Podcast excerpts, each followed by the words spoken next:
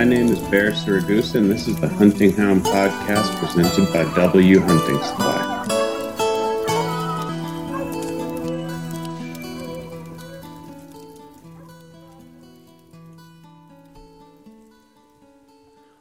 All right. Then we're recording. Yeah, so Steve wrote the article in Bear Hunting Magazine about your dog, Rooster Cogburn. Yes. That was a legendary dog, as I understand it. Uh, I guess. I mean, I don't really brag my dogs or anything like that, but he was he was good. And he produced some really nice pups that I'm still running to this day, and so are a lot of other people around the country: Maine, Wisconsin, uh, Utah, stuff like that for mountain lions. Sure. Uh, Oh, wow. Really cool. But yeah, she was a good dog, and I mean, it's a really good dog. But if you know, his his father was a good dog. Father before, you know, his grandfather was a good dog. Uh, but he was sort of special. I mean, I turned down a lot of money for him a couple times, a lot, oh, and cool. uh, I just don't think I could replace. You know, money would have been nice, but I couldn't replace him. Right. Right. Well, let's, I, I guess let's talk a little bit about him and, and about, um, you know, he was for, I guess I'll introduce, introduce you real quick. You don't need much of an introduction, but, um, talking with Matt McDonald here, the Matt, the McDonald Redbone Kennels, and you've got a super solid line of red bones that Well, are, that are geared towards big game. Yeah, I actually started coon on well, I don't know, some forty some odd years ago, and prices fell out of it, and I coyotes moved into the area, and so I started running coyotes. I really like the longer chase and everything like that, and I bred my dogs over the years for track driving. I mean, I really wanted to push a track and push a track hard, and then we actually had bears started to get populated around New York again, and switched over to that, and Right. that's basically all I do now. Whereabouts are you located? I'm in Rochester, New York, right by Lake Ontario, Okay. center of New York State. Sure, sure. Yeah, that's oh, that's beautiful country. But uh, my camp is up on Tug Hill, New York, up towards the Adirondacks, where I do all my bear chasing. Okay. So Got you. we had a lot of snow there, a lot of snow. So Oh, I'll bet. Yeah, there used to be a there used to be a dog sled race up in that area. Uh, I'm trying to remember what it was called. This was 20 25 years ago maybe. probably it was one. I think it was probably ran in Winona State Forest. That sounds like it could be. Yep. And yeah, you Yes, guys got just a bunch of snow. Holy moly. Yeah, Winona. I'm my my house and camp butts up to Winona State Forest. Oh, okay. But yeah, there's a big. We get yeah. I mean, big. You know, twenty feet, twenty five feet a year. oh, wow. So, and it- and it's not uncommon to have eight foot drop in one day, you know.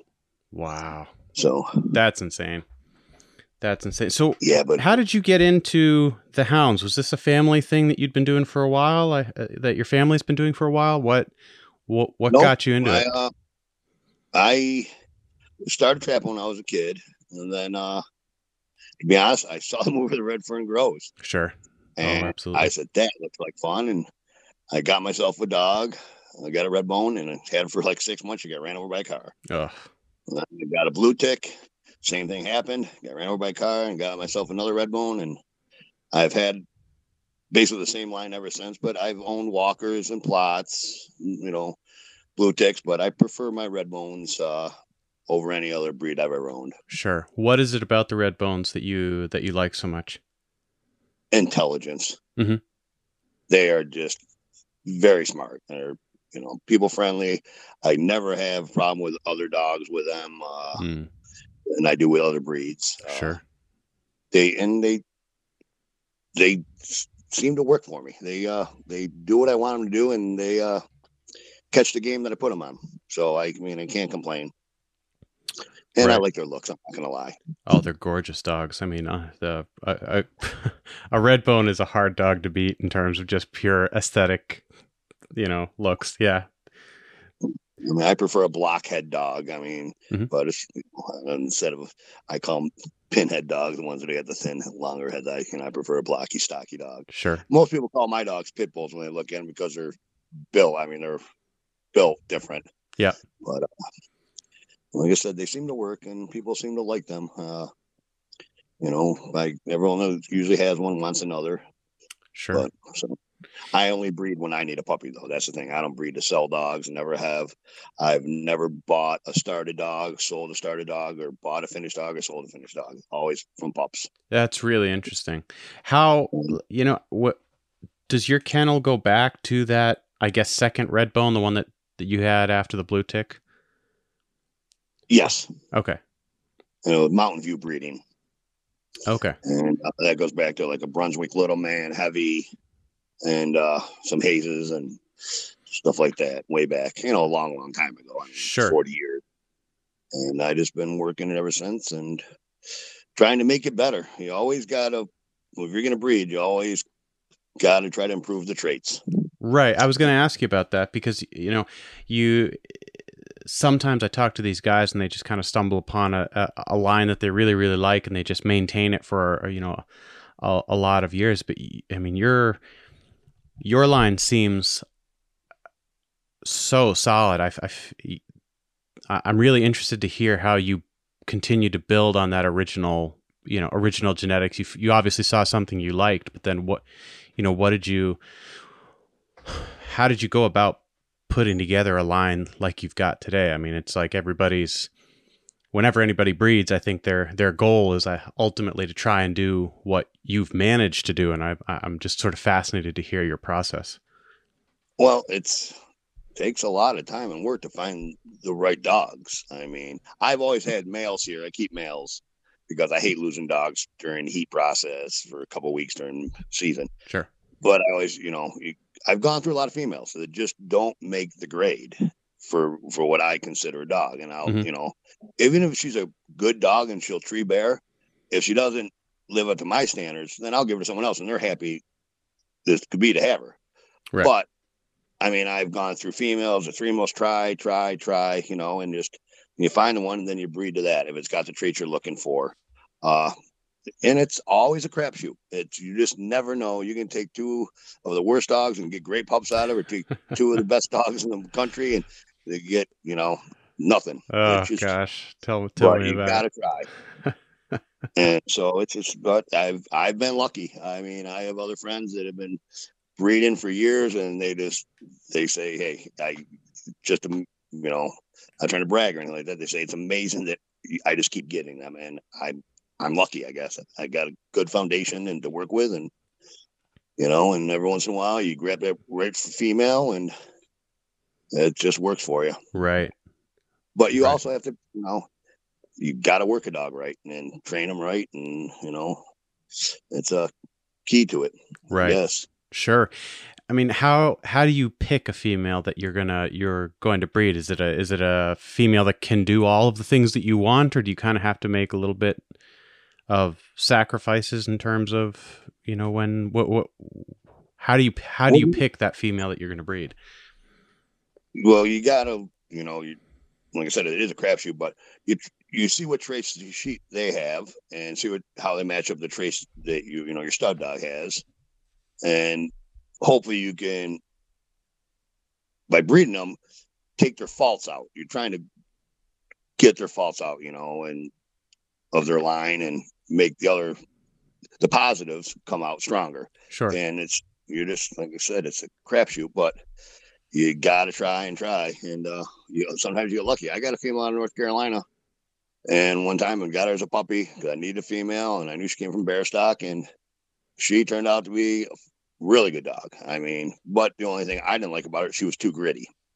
And I don't like a really gritty hound. I do not. I like, I will take brains over grit every single day of the week. Yep. Because dogs with brains usually don't get tore up and killed right. or they're not in the vet all the time. And with bears, I mean, it's bear can do a lot of damage to a dog. Oh, sure. And she was really gritty. I mean, if she could get her mouth on something, she was going to put her mouth on it. Okay. And and she, you know, she had a fetish for porcupines in her younger years too. And there's nothing worse than a dog that chews on porcupines. that is such a pain in the butt, man. I, I, I yeah. No, I, I can understand that. I can understand that. But I mean, She was real bad. at the same time, though, I mean, you, I was looking at your Facebook uh, here, oh, six months ago, maybe, and saw a post about, trying to remember who that was, Chisholm, maybe, who would run a coyote for 24 miles. Oh yeah, I mean, Yeah, that's that's yeah, we've amazing. had races go 30 miles. We've had races go 35 miles in a day. Right. That Uh, doesn't sound like a dog that's lacking grit to me. That's amazing. Well, he's got stamina and he's got a lot of drive. sure, but, sure, sure, sure. You know, he's not a dog that'll go in. He'll stay face to face with the bear, but he's not going to go in and bite the bear. You know, which Right. is what I I don't want a dog doing Right. because they usually don't win that fight. Right, right. I mean that makes that makes total sense. You know, it's uh, and it, it's something that, excuse me, it's something that a, a lot of dogs that have been imported here uh, for hunting some of those big brown bears, a lot of them have kind of gotten a little bit of a, a wake up call as soon as they've arrived here, in, in the sense that, you know, most of the black bears that they would have seen, you know, they maybe they've seen some real tough ones. Uh, you know, there certainly are plenty of them out there, but most of them will tree. Yes, And most of the time, these dogs have a few other dogs running with them. But then they come here and they've got a bear that won't tree ever. And they're running it by themselves or with one other dog. right. And, you know, there's a, there's been a bunch of dogs that have been imported over here that have had, you know, spectacular and short careers here. And I would imagine a bunch of them are Plotts. Oh, yeah. Oh, of course. Yeah, yes, yes. That there's a you know there's a Plotts are a really gritty dog. They are And, so uh, gritty. I I had uh, I had a Plott, and he he was uh, or he he is he's he's made it through his first few bear bear runs. Uh, so far, he's still a youngster, but um, he uh, yeah, five months old, got kicked in the face by a moose, and still wouldn't wouldn't stop. You know, was was still on it. Uh, I had to Yeah. I had to sort of drag him off this moose after being kicked in the face.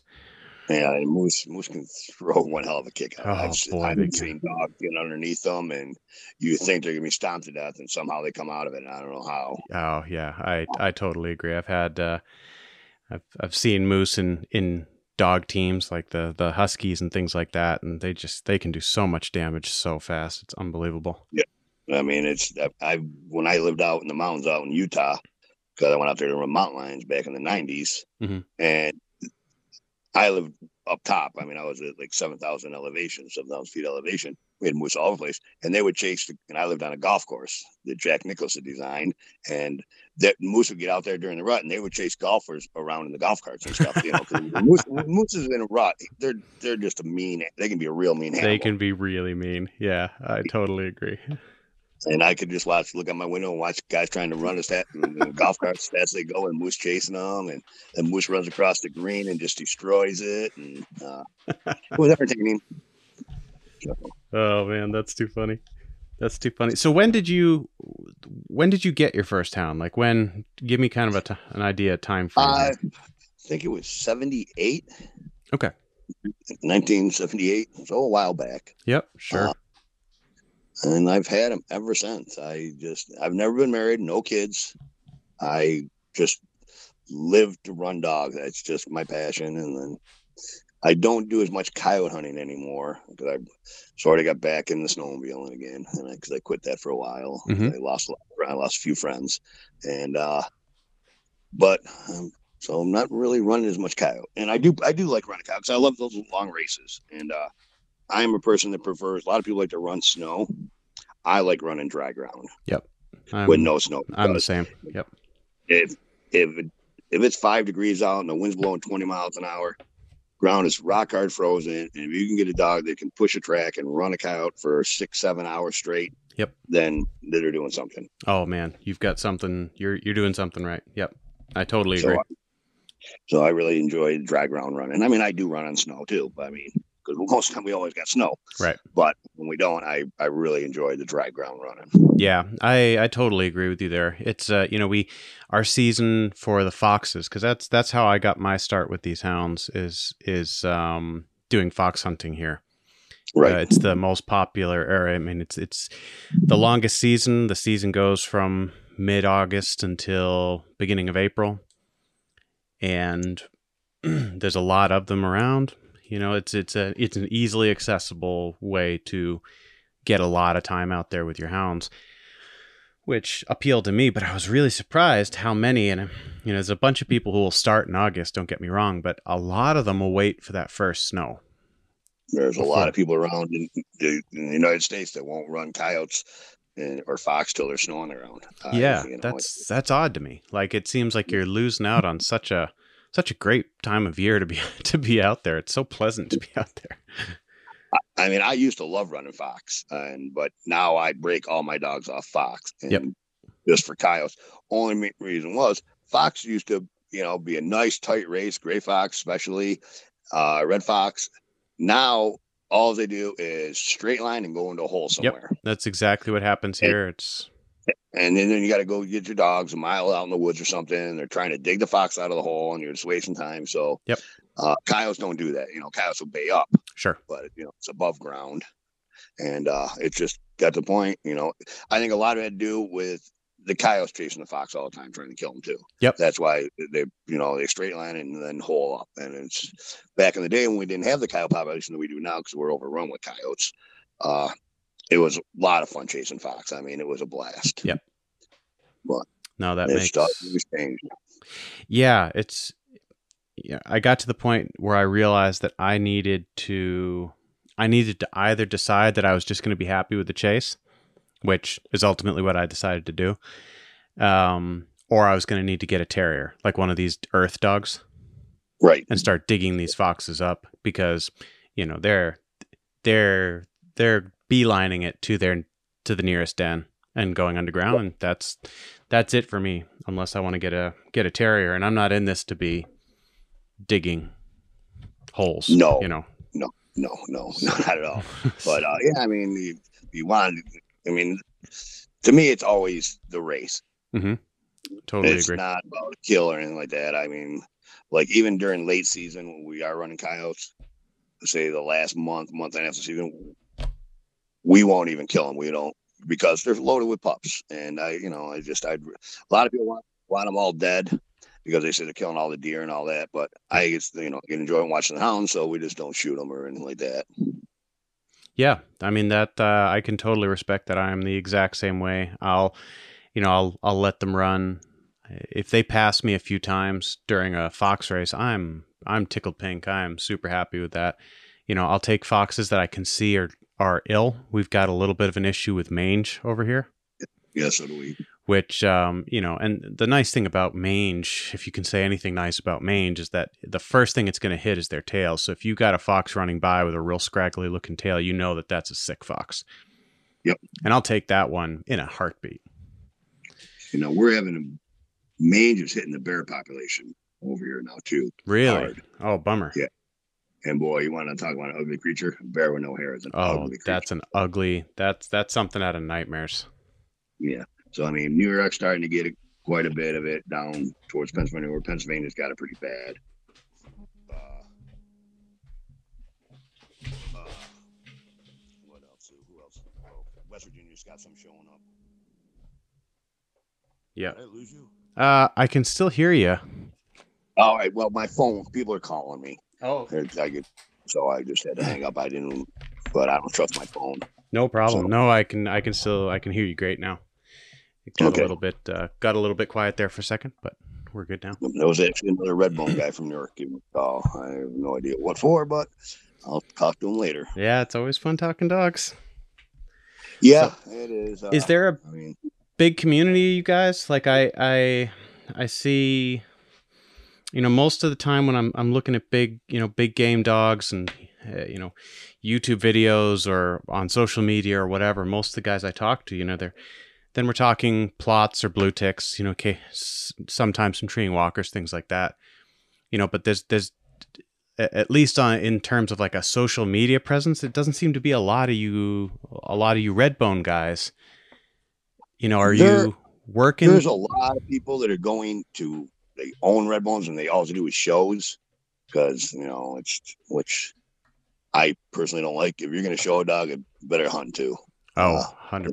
That's the way I look at it. I mean, they're not made, they're not house pets. And, you know, I mean, a dog can live in the house with you and still be a good hunting dog, but you need to hunt it. I, I'm not a person that really promotes this show stuff. You're not going to hunt a dog. It's not what they're bred for. Yep. Uh, there's a, quite a few red bones. I mean, there's a lot of red bones in the country now, and but I'd say that I would recommend for big game probably six or 8 Mhm. and that's about it. Uh, the coon dog line has been bred so for such a hot nose now. Yep.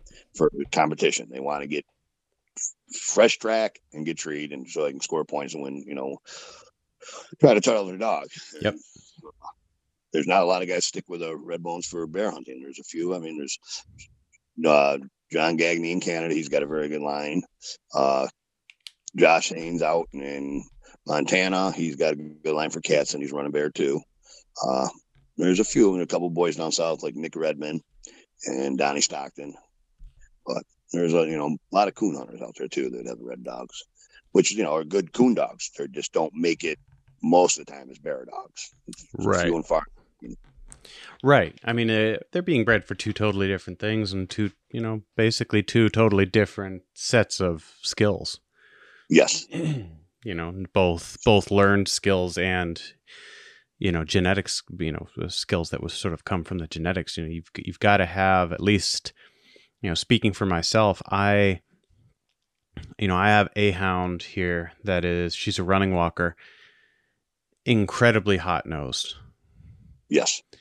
And you know uh, she's got some good qualities but there's a lot about that dog that I, I just don't like You know, it's, and- it's, yeah it boils down nose. to the nose you know it boils down to i would much rather you know that Plott i had he had a cold nose. You know he could pick up a 12 hour track you know from when he was one you know 11 months old one. He could pick out and just sort of grind through a 12 hour track right. until he got something moving. And I mean, that's not particularly cold nosed, you know, even, but it was, you know, that, that was a quality that I liked. I liked being able to go out, you know, I didn't need to be 10 minutes behind whatever I was going to chase. To- No, it's a pleasure watching a dog pick an old track and get oh, it going. is. It's so And, you know, fun. So much fun. Yeah. But conditions also have to be right too. I mean, Sure. like right now, it's uh, my dog. I have no problem using 12 hour tracks, so I'll take them out.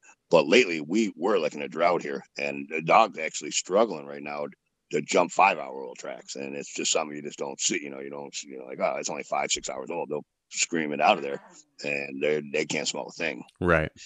But uh, Is it just the I mean- heat and the, the heat and the dryness yeah. that's killing you? Yeah. So I mean, but uh, we had a little, just a like a thunderstorm, just real brief the other day, and it made a world of difference yesterday and today.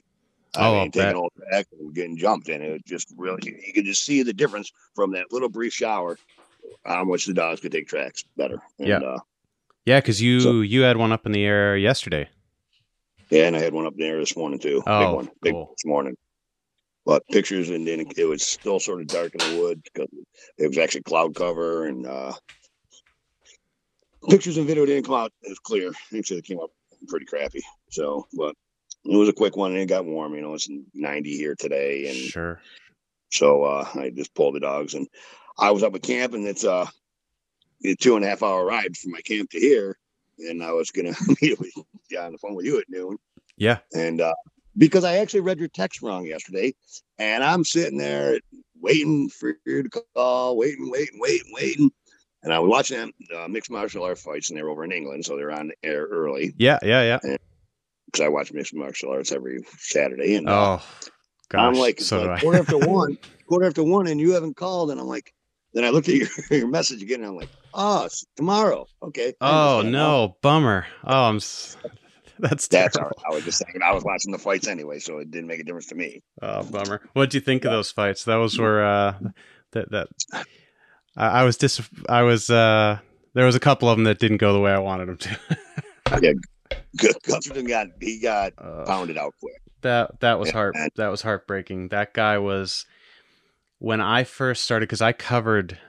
I, I worked a little bit as an MMA journalist years and years ago, and when I started, he was he had just broken onto the scene, kind of with that mage that first fight with Jon Jones, Right. and I mean, Great. oh my gosh, one of the best fights of all time, and you know, arguably, I still believe that Gustafsson win the, won that fight. Yeah, it's close. I mean, yeah, I mean it's, it's tough to take it from a champ if you don't. oh, really- it is. That's the it was a thing is, fight. you know, if if you want to take it from a champ, you got to finish the champ. Is bottom line. Like that's we've seen that so many times. See now, Jon Jones is from Rochester, where I live. Yep. Yep, and so is his brother. He plays for, you know, professional football, one of the best defensive ends in the league. And Sure. Another brother, but uh, yeah, I mean, there's been some really good fights lately too. Oh man, really good fights. really good fights. The quality, you know, it, it used to be, it used to be that you'd look at each division and there'd be three, maybe four guys that you could like imagine maybe could win the title. You know, like the champion, and then a couple of guys coming up where you could be like, yeah, it could happen. At this point, it's just like most of the divisions are so deep at this point. It's like any of the Yep. top 10 guys or girls, you know, gals could just you know, take a clean sweep of the entire top 10 at any given time. It's really an amazing time to be an MMA fan. I like the girl fights. They're they're usually better than the guy fights. I mean, Molly McCann with that stone cold uh, Yep. elbow knockout last night. Holy Yep. cow. So yeah, I uh yeah, even though I mean you're uh well if you followed you remember Matt Hamill, the deaf guy? Oh, sure. Yep. Well he was went to from Rochester, he went to Rochester uh University of Rochester, which is a big deaf school, and uh he always trained here and stuff. Mhm. Well, my nephew that's deceased now, he was in the movie with him. He was his opponent. Okay. So Wow. But, uh, that's that's really cool. so I'm wait- still waiting for Jon Jones to make his heavyweight debut. Yeah, that's going to be really exciting. You know, I was, I, I thought that Gus was going to sort of clean up at heavyweight just because he's such a big framed guy. Yeah, he Yeah. didn't do well. and yeah, you know, he he got kind of he got, he got caught a little bit. I think he's he's absorbed a lot of a lot of punishment over the years. Yep. You know, and it's it's those those guys have expiration dates. You know, whether they want whether they want to or not. It doesn't come down to skill. He's just as skilled a fighter as he used to be. It's just, you know, you you scramble your egg enough times, and pretty soon it can't take much more. Yeah, I mean, look, perfect example. Look at Muhammad Ali. Right. Yeah. I mean, Muhammad. Ali- I mean, look at it really. eh, Take your pick. You know, look at look at Muhammad Ali. Look at Dan Henderson. Look at look at um, you know Cowboy Cerrone who just retired. Yep. You know, and I that mean, shot, that last shot that, well, when Henderson threw that extra shot onto Michael Bisping, that was brutal. that- I covered that. I covered that event. That was that was brutal. he was he, he was getting that last shot. He was like, oh, I'm, I'm in. That that first shot was for the win. That last shot that was that was for Henderson. Yeah, that was for you running your mouth, Michael Bisping. Yeah. There you go. so that So, was yeah, that was too Get funny. that. That was a good one. Yeah, but I love. Um, I'm actually going to try and and and get uh, talk to Gus here in not too too long because he's. Uh, most people don't know this. He's a houndsman. Is he? He is. know. Yeah, he runs Plotts on bear over here.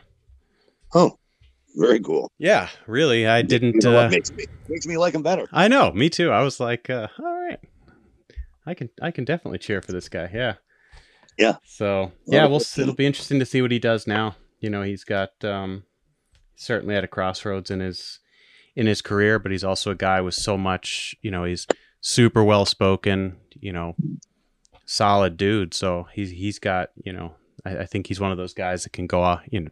Do whatever he wants to do. If he wants to be in a movie, he can be in a movie. If he wants to start his own TV show, he can do that. Right. Yeah, I mean that was a perfect game plan to put against him yesterday. Anyways, I mean go right at him. Oh You yeah. know, and that was smart game plan. There's just no getting around it. Yeah, I mean, uh, it's really the only way you're going to catch a guy like a guy like Gustafsson is that is you're just going to catch him. It's going to be that sort of wild windmill thing where you just manage to clip him. You know, because if you- rush him in. Just don't give him it, don't give him any space. Right? Yeah. Don't. You do, he's gonna pick you apart. Yeah. You let him find his range, and and that's that's the end. Yep. That's the end. But yeah, no, it's. uh I guess we should keep talking about hounds because I don't think a lot Yeah, of people listen to me to tune in for my uh for my MMA insights. But it's it's. Oh, I love it. It's it's it's uh. It's it's an amazing it's an amazing sport, and these guys and girls they're, they're just unbelievable. They're just unbelievable athletes. But Yep. speaking of unbelievable athletes, I want to talk to you about you have a litter that's just been unbelievable. Like you've got a you have I mean I'm sure you've had several, but like I feel like I see Lobo, Chisholm, and Otto. Otto Otto is actually a litter mate to Lobo and Chisholm. Now Lobo and Chisholm are same cross, just two years different. Okay. Lobo is same cross, two years older than Chisholm, and Otto is out of Chisholm. And then we have another dog, Judge, which is he's an ex- he's a really good bear dog. But Jeff, my friend, got divorced, and he doesn't have as much time to hunt anymore. And because well, he's got three daughters, and they're all on travel league soccer, so Sure. he- but Judge is a phenomenal dog, and then Bill does a rescue in Maine at Hollaback Guide Service. Mhm. He's got one of the females, and uh, I'd love to have her back. She is a bear machine, but he'll never sell her ever. Gotcha. And then another gentleman, Bill Gillespie in Maine, which is a Bobcat guide. He's got one, and she's phenomenal too. It's a Bobcat dog, and he won't get rid of her either. Right. So, uh, but yeah, it was a good cross between Rooster, my Rooster dog, and my test dog that I got from North Carolina with from Donnie Stockton, which has a good line of bear dogs. And, uh, Okay. Was she the real gritty one that you were talking about? yes. Yeah. She actually got ran over by a car guy. She had a litter, her last litter, and uh, it wasn't a planned breeding. Lobo got in the pen with her, and it was mother and son, and Hmm. didn't turn out very well. Uh, but I gave it to my buddy, my that hunts with me, Mike. He's got uh, he had Rooster's brother, and with all the guys at home with me, all all the dogs come from my kennels, Mhm. and uh, he goes, "Let me take her to my house and dry her up because she was going on four weeks, and uh, season was coming up. I wanted to get her back in the woods, and somehow she got out of his kennel the first night and got ran over. Oh, that's heartbreaking. Yeah, it does happen, and uh, I mean, because I would have loved to make that cross again because uh, it would just turned out to be a phenomenal cross. Just one of those that I got lucky with. Uh, you know, I knew she was a good dog because first time, matter of fact, first time I ever took her out on bear, put the dogs out, and they all went out, and they only went about half a mile and got treed, and I could hear her still barking and going. I'm like, that stupid dog. What is she doing? You know, why didn't she lock up with her other dogs? Right. And she went about another 700 yards, and all of a sudden I hear blow up treed. And I told the other guys, I'm going to go see what the hell she's doing. You know, it was her first time out. She was like nine months old, and she had a bear treed by herself. really? yeah. I'm like, oh, this is it's a good start. I like this this. this is not bad. And, uh, That's awesome. Wow. That's uh And the next time I took her out, uh, she split on her own bear again and had another bear read. So I'm like, well, she's, she's going to work out fine for me. Well, like I said, she was too gritty for my liking. right. I mean, I had to carry out of the woods one time in Maine because a bear bust hit her spine so hard, stomped her, and the c- contusion didn't break her spine. It was just contusion. It swelled so much that she couldn't walk, Sure. and so we lost the use of her legs. Had to take her in and have surgery done on her. And Oh wow. but uh, yeah. So I prefer not, like I said before, not to have one that gritty. Sure. No, I mean that uh I I can I can I can relate to that. Yeah, I would much rather have a have a smart dog. One of the one of the really interesting sort of aha moments moments for me in this sport was was, you know, I've been out with some gritty dogs. I have had, you know, that Plott was that I had was just unbelievable. Unbelievably gritty. Too gritty. Um and then right after, you know, right after I sent him down to my friend's place who has Plotts and he's doing great down there now. But I went to another friend, Eric Partolo, over in Sweden. And Eric has a bunch of years ago, he a bunch of the dogs in his area were getting eaten by wolves. Oh, And it was nasty. Oh, that was that was a bummer. That was a bummer, and they're they're bad over there. And the dogs were just getting picked off. The wolves were like le- targeting hunting dogs at that point. Yeah, they're doing it here too. Yeah, I talked to a couple guys over there. You know, the up in the UP of Yep. Michigan. That's it's boy, it's a it's bad. It's it's bad everywhere right now. I think, but or not everywhere, but you know, it's bad everywhere in the sort of the upper the northern states. Yeah. See, I won't even. I get invited up there all the time, and I'm like, I'm not coming up there. Right. He goes, if I, my dog got eaten by a wolf, I'd I'd move there, and I would make it my mission of life to kill every single wolf I could ever find. right exactly exactly what what eric did which i thought which everybody you know people thought he was insane, and some people still do. I am so impressed with his dogs. Uh, this is several generations farther down the road now, but what he did was he took a um, uh, one of the local breeds and he bred that to a Doberman that he had trained to hunt fox. So he had this female that did everything he wanted it to do, functioned how he wanted it to function, and he bred his dogs to a to this female and produced these super big, super intelligent hounds. And um, yeah, he it made it so that he was able to get back out there because the wolves would after one round with his hounds were like uh, we're not going to do this again Now, how big are the wolves over in that your area? oh they're big you know they're they're probably not the size of like a canadian gray wolf you know Right. but they're you know you're going to get the you know most of them are well over 100 pounds you know they're Okay, they're solid they're pretty solid right. you know but his There's a lot of dogs are also you know 90 pounds a piece as well Yeah, that's how Rooster's father was a big dog. He was in running shape. He was 95 pounds when he was in running shape. oh wow And, uh, yeah, he was a big dog, uh, and mellow as could be, but you didn't want to mess with him because he could, uh, he'd mess up something when he did. Uh, but he was a good dog. I mean, he was probably the best coyote dog I ever owned. So- that's I used to have a. That's why I got to meet a lot of people too. I used to have a website uh, before Facebook basically killed all websites.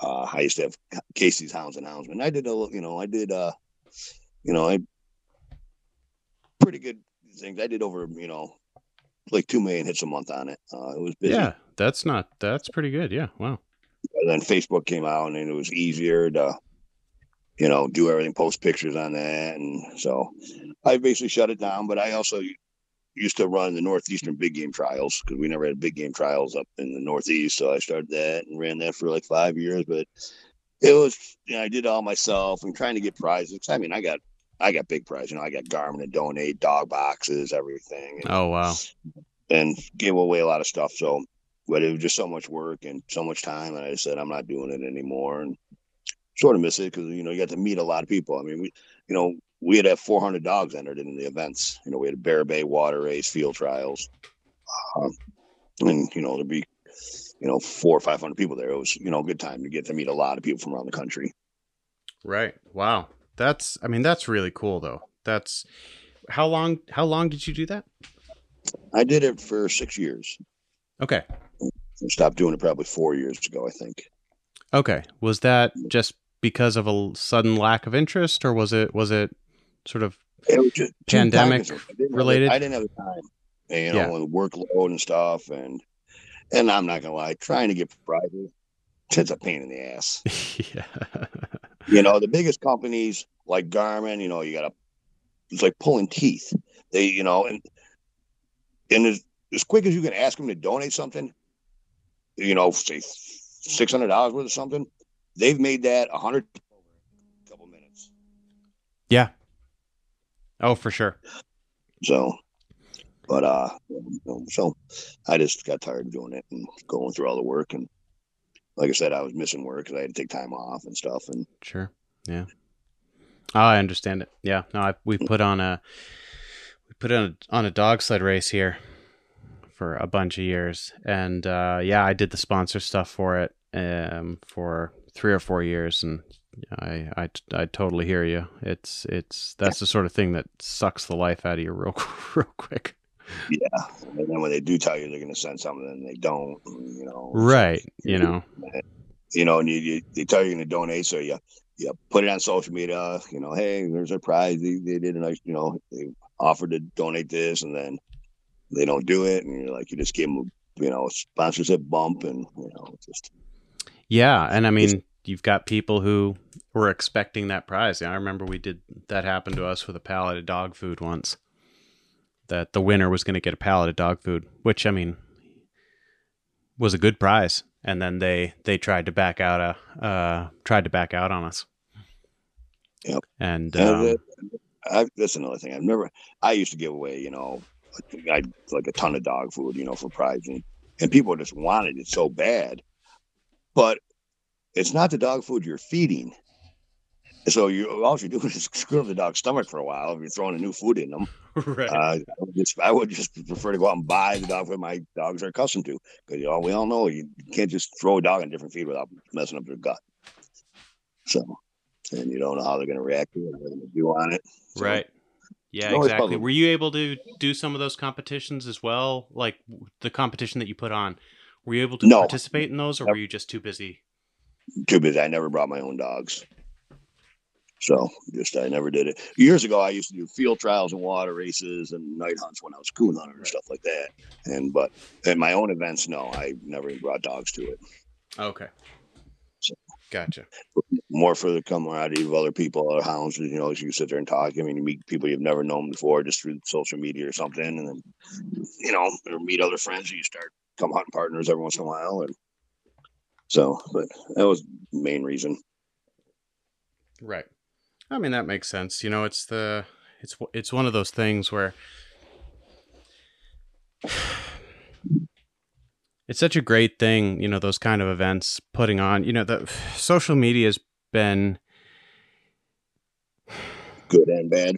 it's been good and bad. Yeah. You know, it's it's one of those things where you you end up feeling like your contact, you know, you're you're sort of connected to such a huge group of people. Right. But at the same time it's it's just not the same. It's No. There's something there's absolutely just something missing. You know, this it's totally different meeting somebody face to face, face to face, shaking their hands, looking at their dogs. You know, it's it's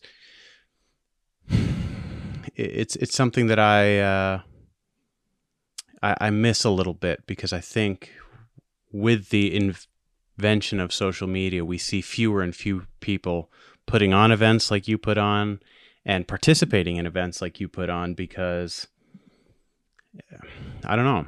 They it seems like they're getting their fill just posting their pictures on social media. Right. Yep. So, I mean, I, I'm not gonna, I, I mean, I post a lot of pictures on social media of my dogs, but that's about all I do. Right. You know, and uh, I mean, I do. I do the same thing. It's a necessary sort of a necessary evil if you're going to be doing something like a podcast or you've got Right. you know or you've got a a, a kennel like you've got and you know it's such the other thing is that's like the stuff that you post is such it's such great stuff Well, thank you. I just, I mean, I like, I enjoy that people, you know, I like that people enjoy it and seeing it, you know. And, uh, you know, and it makes you feel good when, like, say, you called to do a podcast, you know, and then Stephen Fielder, you know, he called me a couple of years before Rooster died. He's like, man, he goes, I want to do, you know, Rooster is a legendary hound. And, you know, I don't even know Stephen, but he's been following my dog. And Mhm. I said, well, he's still alive. He's like, really? And then I posted he died and Stephen was calling me the next day. Can we do it now? I'm like, yeah, we can do it. And it makes you feel good that people, you know, see your dogs and respect what you do. And I mean, but I personally don't like talking about my dogs because I don't want to sound like I'm building them up.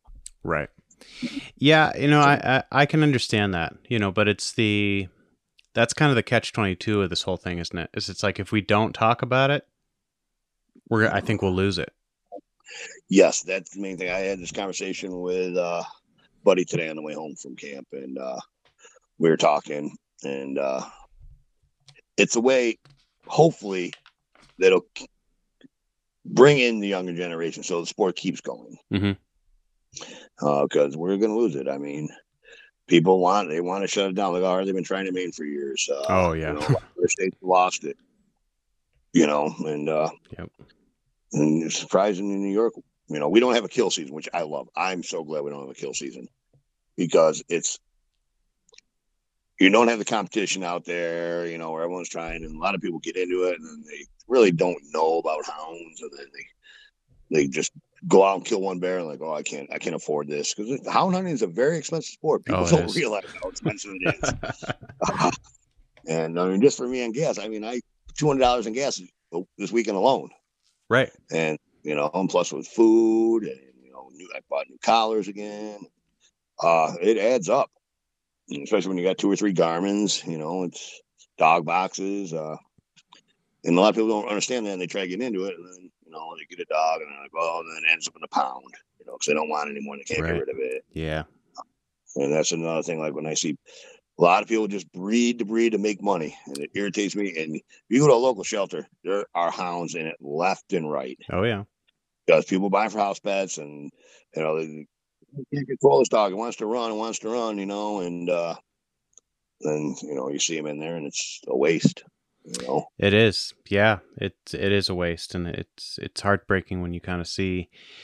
Uh, you know these these breeds, and it's a lot of different breeds, but you know we'll just sort of speaking about the hounds. You see these hounds that have been bred to do a specific thing for so many years, and then people just come out of the come out of nowhere and expect them to act in a totally different way than they're bred for, and then act have the audacity to then act surprised when you know uh, old It's Dan won't listen to them when you know went running off after deer and won't come when they call. He clearly he doesn't love me because I called him and he didn't come to me. It's like Yep. it's this it's it's such an insane it's so insane to me and it's such a shame. It's it's it's why uh, it's Yep, it's why why I like the hounds. It's why I like the the beagles. It's why I liked the huskies. Is that you know up until and with just only a very few exceptions, up until a few generations, you know, most dogs go back to working stock within a generation or two. Yep. And I mean, I don't, you know, I I get calls all the time. Oh, I want to breed my, uh, you know, my female to your males. I'm like, do you hunt the dog? They're like, no. I oh no, no, no. I'm not breeding you. Sorry. Right, right. And then I'm really picky who I sell pups to. Uh, you know, I I actually, you know, charge quite a bit for my pups, but there is a waiting list every time because I Mhm. only breed when I need a pup. And the way I look at it, if someone's going to pay the higher price that I charge for a dog, then they're going to put the time in to hunt it. It's Right. like when someone goes out and sells a pup for $150, $200, they don't mind keeping it on a chain, you know, and it's not putting the time into it. If right. you're going to spend the extra cash, I know you're going to put the time in the dogs that you, you know, you actually want it for what it's for. Sure. And I, you know, and I'm pretty picky. I, you know, I try my best to make sure everyone's got a kennel. Yep. For the dog, I don't like seeing a dog just hung out on a chain his whole life. Nope. I really, you know, I'm really picky who I sell dogs to, and I, uh and if I can, I will find someone that knows them, and I will check and cross reference them as much as I can. You know, Yep. behind behind their back, just so I know, because you know I don't want a dog going to some guy that's going to beat them, and you know, and stuff like that, or just Sure. And I I totally guy- get that. Yeah. I had a guy in North Carolina call me and he wanted to get a couple pups off me. And uh, North Carolina's sort of different ballgame than something down south. And I'm not saying anything against any of them, but you know, a lot of times they're running 30 dogs on a bear. Yep. And the good dogs are the ones up tight in that thick stuff, especially on the coast. And they're the ones that are getting killed because they can't back up far, fast enough because the other dogs are blocking them in. Yep. The old the, oh, old- the old Plott blanket. Yep. And so he had he had told me he had lost 13 dogs got killed by a bear that year he had. Oh my god! and he gosh. wanted to get killed me. And I'm like, I'm sorry, I'm not selling you dogs just so they get killed. I just, you know, Cannon. Yeah. I'm not saying they would have, but if you tell me you lost 13 dogs in one year to bears, there's something wrong. Yeah, you know, I I, I kind of feel I, I totally agree with you there. It's it's one of those things where people people will say stuff like that as if it's a- as if it's a testament to how gritty their dogs are. It's like, well, my dogs are so gritty, I've lost thirteen this year, and it's like, you know, that that that seems like more of a that that says something negative about you more than Yeah. more than how gritty your dogs are. That means that you're putting your dogs in situations that they're not clearly not equipped to even survive. Right. And, uh, you know, I'm not going my dogs are my kids. I, they always have been. And I, you know, I hate seeing anything happen to them. Sure. Oh, um, yeah. I- You know, and I like to run myself. I like to run one, two dogs on bear. Is that right? I just, yeah. I mean, when my other buddies come, you know, sometimes I'll put four dogs out, but usually never more than that. But I mean, well, you see this week, the only dogs I ran were Rooster. Well, Anna was there today because my buddy came up for the morning, and uh, we had Otto out, and I put my young pup out. She made it actually truck the tree was the first time. And she Oh, was only cool. six months old. Oh, cool. Uh, she got up in the crotch of the tree. She was, you know, she wasn't trained. She, but she knew the bear was there. She opened on track for the first time, which I don't know if she was barking at the other dogs or, but you know, she made truck the tree and she knew the bear was there. I mean, she was standing up in the crotch, five feet up, and she climbed up there and she, she was, you know, so I was happy with it. But I still think she was probably just running the other dogs. But you know, it'll come hopefully. oh, sure. I mean, those it's it's those kind of experiences that build that build good dogs. You know, it's it's the uh, you know, if the first time they go out there they get up in a bear's face and get their butts kicked, you know, that's that's not that's not going to be good either. You know, it's it's No. so you know that's that's a good positive experience for it that I think will pay dividends later. I should think. Yeah. and we'll hope. I mean, she's out of coon dog line, but uh, Mhm. we'll see if she makes it. She, she seems like she got a good nose. I mean, the other times I put her out this year with the dogs, I mean, she might get in there a mile and a half deep and then fall out. She's only six and a half months old, but she always finds her way back to the truck, That's which is a good thing. well I done. can't Yeah. stand walking and look. You know, she's not one of those dogs that go out there and just mill around lost, and then you have to go in and get them. She Right. always comes out. Lies uh, down and feels sorry for herself. Yeah. yeah. I've seen that way too many times. That's so funny. And, uh, the only thing is, she hates the truck. She absolutely hates the truck. Hmm. She just just scared to death of it. And you think, try and over, you know, sooner or later she'll learn that, you know, you get in the truck, you're going to do something fun. But I've never had a dog so petrified of the vehicle. Really? Huh. And the first day I picked her up, because she just, I've only, you know, I've only had her for a month or so.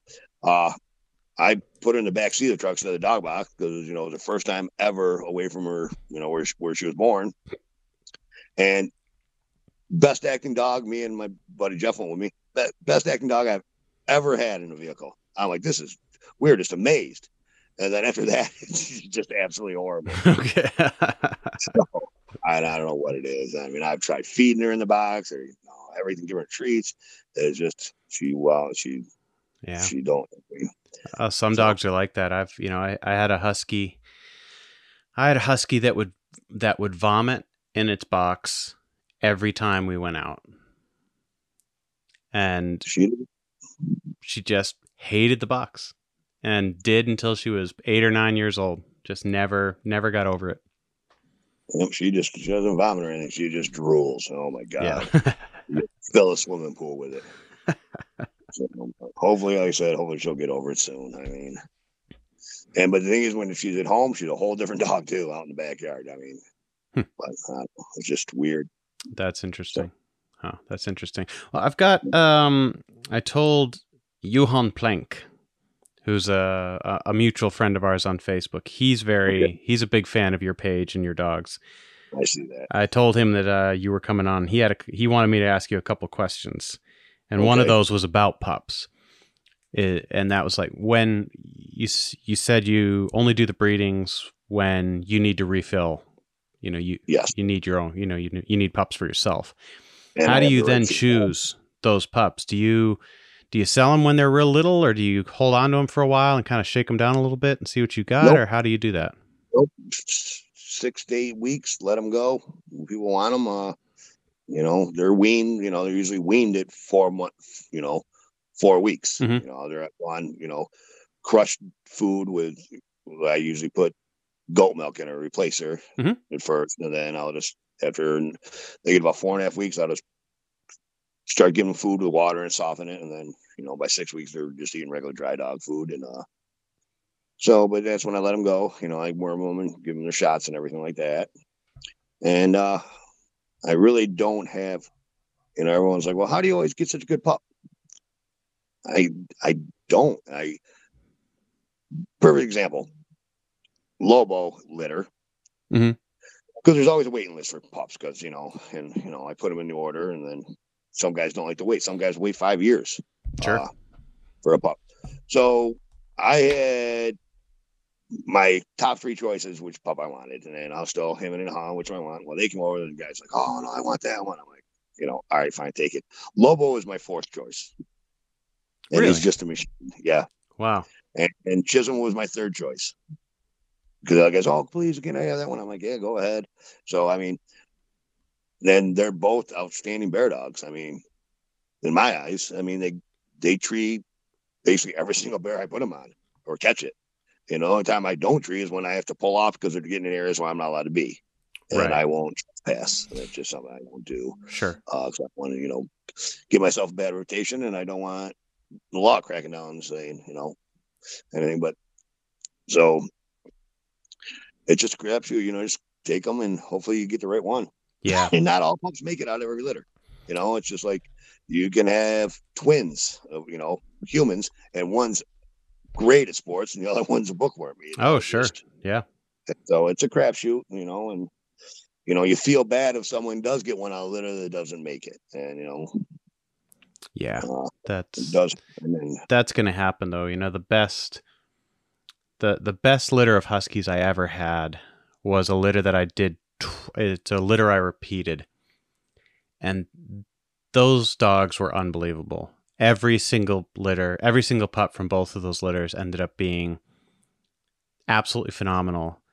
That was after 15 years of just may of I- don't know what mistakes I was making cuz I was I was going out and buying the best breedings that I could possibly get my hands on from dogs that were performing at the highest level in the sport and was just getting, you know, one, two out of a litter that was any, you know, worth the powder to blow them up with. You know, and then I bred my two favorite dogs. I was getting kind of, I was out of the racing and just kind of wanted to have a refill of my own thing. And so bred my two favorite dogs and got an outstanding litter that I then repeated and got another outstanding litter.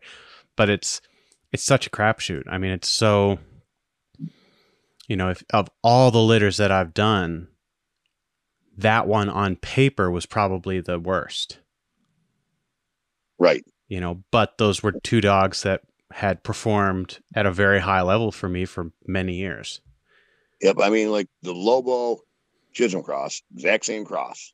The first cross with Lobo, all the dogs are like their dad, Rooster, just absolutely laid back. You wouldn't even think they want to go hunt. I mean, they just just so mellow.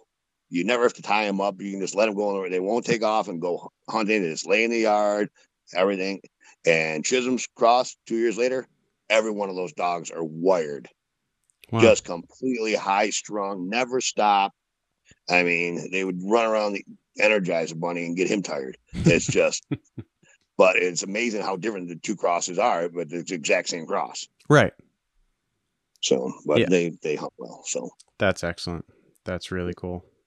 Uh, what else did he, want to know? The other thing he was curious about was if you see, since you run both coyote and bear, if you see any kind of difference in each individual dog's sort of desire and, and drive to run those things, or are they are they both pretty? Are they psyched about both things really, or do you have? Are are you seeing They a are. difference in terms of sort of grit and how long they'll Well, stay on a track and things? Rooster and Lobo, they prefer bear over anything. Mhm. And Chisholm, he doesn't care what he's going to run. If he can run something, he just going to run. He just, like I said, he's just wired. And uh they are pretty good. I I can have a bunch because we were allowed to bait. I can have a like a pack of coyotes the the other day I actually had five coyotes on my bait right when I was pulling up. Oh wow! And there was a bear there that was six hours old. And I can I can throw a lobo out there and he won't touch a coyote. Even though he runs coyotes, he will not touch a coyote during bear season. Okay, So it's it just I get lucky with it and you know it's you don't find a lot of them doing the same his father rooster, the same thing.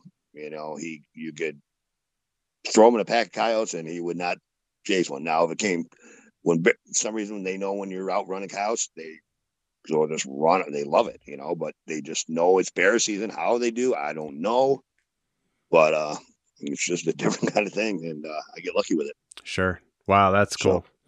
That's cool. Have you in your breeding program, I mean, uh, you you you focus on intelligence, you focus on um, drive and, and things like that. Are you focusing on anything like wh- what are you focusing on phys- focusing on physically? You talked a little bit about your dogs being fairly, you know, people call them pit bulls. They're kind of like pr- pretty solid. You know, but Yeah, it, it yeah. requires a real athletic dog to run coyotes. I mean, it, uh, they need to be athletes to run bears, but I mean, coyotes is a different deal. Yeah, because you're usually going to treat that bear most of the time. Right. Don't get wrong. We have. You get, I like running smaller bears if possible when the dogs are in shape because you know you might get a 10, 15 mile race with a small bear. Right. Uh, which I enjoy. The longer the race for me, the better. Uh, good feet. I mean, dogs got to have tough feet, especially running coyotes and they have frozen ground. Uh, you got to have the stamina, the lung capacity, and you know it takes years to get what I wanted. I mean, uh, building this more speed, better nose for the drive. I mean, I like my, you know, my dogs are off a track, like running coyotes. If you're on a snow, sometimes you'll see the dogs; they'll be 30 yards off the coyote track and just parallel on drifting the scent with their nose, you know, head up, running full speed, and they're not on the track. You know, and a lot of guys will they'll miss the coyote go by because the coyote will be ahead of the dogs. And you're like, Sure. they're like, well, the dogs came by and there's no coyote. I go, go look for the tracks. And they're like, well, there's dog tracks, no cow track. I go, keep going farther down. And they're like, oh, yeah, he, he, he was over here. He was 20 yards away. Right. you know? So, you know, it's just, that's what I breed. I just over the years been trying to get the nose, the Mhm. drive, the speed, the stamina. You know, stamina comes too. I mean, it's you got to have the right build for it. Some of these dogs just aren't built for those long runs. right. And you know, be- smaller hound going to be last longer than a big hound. I mean, you know, Right. they're not taking such beating on their bones and joints. Sure. Yeah, I mean that's that makes sense, you know. It's interesting, you know, the it's I'm a little bit torn between the big dogs and and the little dogs or the, you know, the smaller dogs. You know, I absolutely see, you know, in, in the in the dog mushing world that um those little dogs, they take less of a beating. They they they certainly do. You know, but on the flip side, you've got these Less You know, power. Less power, but also just the ability of those big dogs to cover an enormous amount of ground very quickly. Right. You know, so I, I think that you know, That's when- I mean completely different though from a hound. Absolutely once again, it's a hound's nose. A hound can only run as fast as his nose can take him. and That's the truth. Can. Uh now I have a pup that I sold to a guy in Wisconsin. He he was waiting for a few years. I got one. He pup was about six months old. He's got a bunch of long-legged walkers, Mhm. and he's like, "Man," he goes, "I'm pretty disappointed in this pup." I'm like, "Well, why is that? You haven't really done anything with her yet." He goes, "She's tiny." She goes, "She's never gonna be able to keep up with my long-legged walkers." And I said, you know, I've been hearing this for years and years and years. I said, just give her a shout, you know, a chance. Yep. So later, she was about 10, 11 months old, and he sent me a picture on Messenger of his Garmin. And dog had 23, like 0.74 miles or something drastic on it. And the speed, dog was still running at 12 point, like say fi- 12 and a half miles an hour. And I sent him a message back. I said, Oh, that walker's flying. He goes, No, it's that little red dog. She's smoking my walkers. But wow. And and I have buddies that run all running walkers, and I do coyote hunt with them. And if the conditions are perfect, but they don't have the nose, but if the conditions are absolutely perfect, those dogs can flat out leave my dogs. But 95% of the time, conditions aren't perfect, and my dogs are usually right with his or in the lead Right. because of the nose. Right. And I mean that's the it's the case with my um that's the case with my running walker. You know, it's it requires a very special dog to run a roe deer. The they're they're these little deer species we've got over here, a little bit smaller Right. than a uh, yeah, they're about the size of a blacktail or a Coues, you know, like a like a what do you call them? The uh, Sitka blacktails Right. and you know but they're super long legged they look like you know they run and they look like pronghorns i mean they just they're they they just go forever and they're so fast it takes a very very special mm-hmm. dog to run one of those and there i mean she's not even allowed to do it but if she runs trash she's the only dog i've ever seen that has managed to run one of those down That's impressive. it, real impressive but i'm pretty sure she was sight chasing it pretty much the entire time Right. because her nose is is not that good. It's not good enough to run a deer down that Right, so fast, she- you know. So yeah, she's definitely right up on top of it. Right. So you know, again, and you know, part part of that is, I I think part of her, part of the nose thing for her is that she is such an athletically built dog, and she is so fast that she gets impatient because she knows she's capable of running much faster than her nose is allowing her to. So she'll overrun a track, and you know, after that happens a few times, she'll just kind of boil over and go off and do her own thing Right. which drives me insane. It's a it's a you know terrible quality that I I would have worked off of her as a pup if I'd had her when she was a pup. Um, you know, but the the Plott was, and my other you know my other uh, I've got a grade walker, um, that I got early on, and both of those were bigger, stockier, heavier, block you know kind of pumpkin headed dogs, which is the type of dog I like Me too. and just they moved just a little bit slower and it just seemed to come easier to them to use their nose they weren't in as much of a hurry as she was Right. you know but you let them all out in the yard to tear around and she just runs circles around those guys like they have no Mhm. chance of catching her but ultimately we're going to get to game faster with the slow and steady approach than her approach which often leads to nothing at all Right. So, you know, that's like with Chisholm and Lobo. I mean, they basically run side by side. Right. And so with the rest of our whole pack. I mean, they're all related dogs. Mhm. And uh, Chisholm has got this last gear in him. And you'll see it a bunch. Like we're running, you know, we got a good race going. Say it's this, you know, we're from four to seven, eight mile race on a young bear, a small bear. Yep. Just before tree, you'll see Chisholm, he probably he's up on the bear and he can see it. And then you'll see him instantly put four or five hundred yards on the other dogs. oh wow And boom, come treed. And the other dogs are right behind him, you know, they're coming, you know, because dogs cover four or five yards pretty quick. But he just he's got that extra gear at the very end where he when he thinks he got it, he throws it in and it just boom. And we all sit there like like Jeff will call me on the radio in the truck and go, Do you see what Chisholm's doing again? I'm like, Yeah, I see what Chisholm's Yeah. said. Yeah, dog is completely wired. Uh, but so, but yeah, it's just everything's different with all hounds. It's just you just never know. Yeah, and you've got to find what works for you, and it really sounds like you found you, you found the dog that where the the what do you call it the uh, your ability to work together, you and those hounds, is is is just spot on. I mean, it sounds like you found your thing. I mean, that bear yesterday we treated that little bear. Mhm. It was well, it wasn't too long around. It was like I think just only three and a half miles, something like that. Through a bunch of beaver, because where I run, it's just beaver flow after beaver flow after beaver flow. It's just brutal, and uh it took us two hours to get into the tree. Mhm.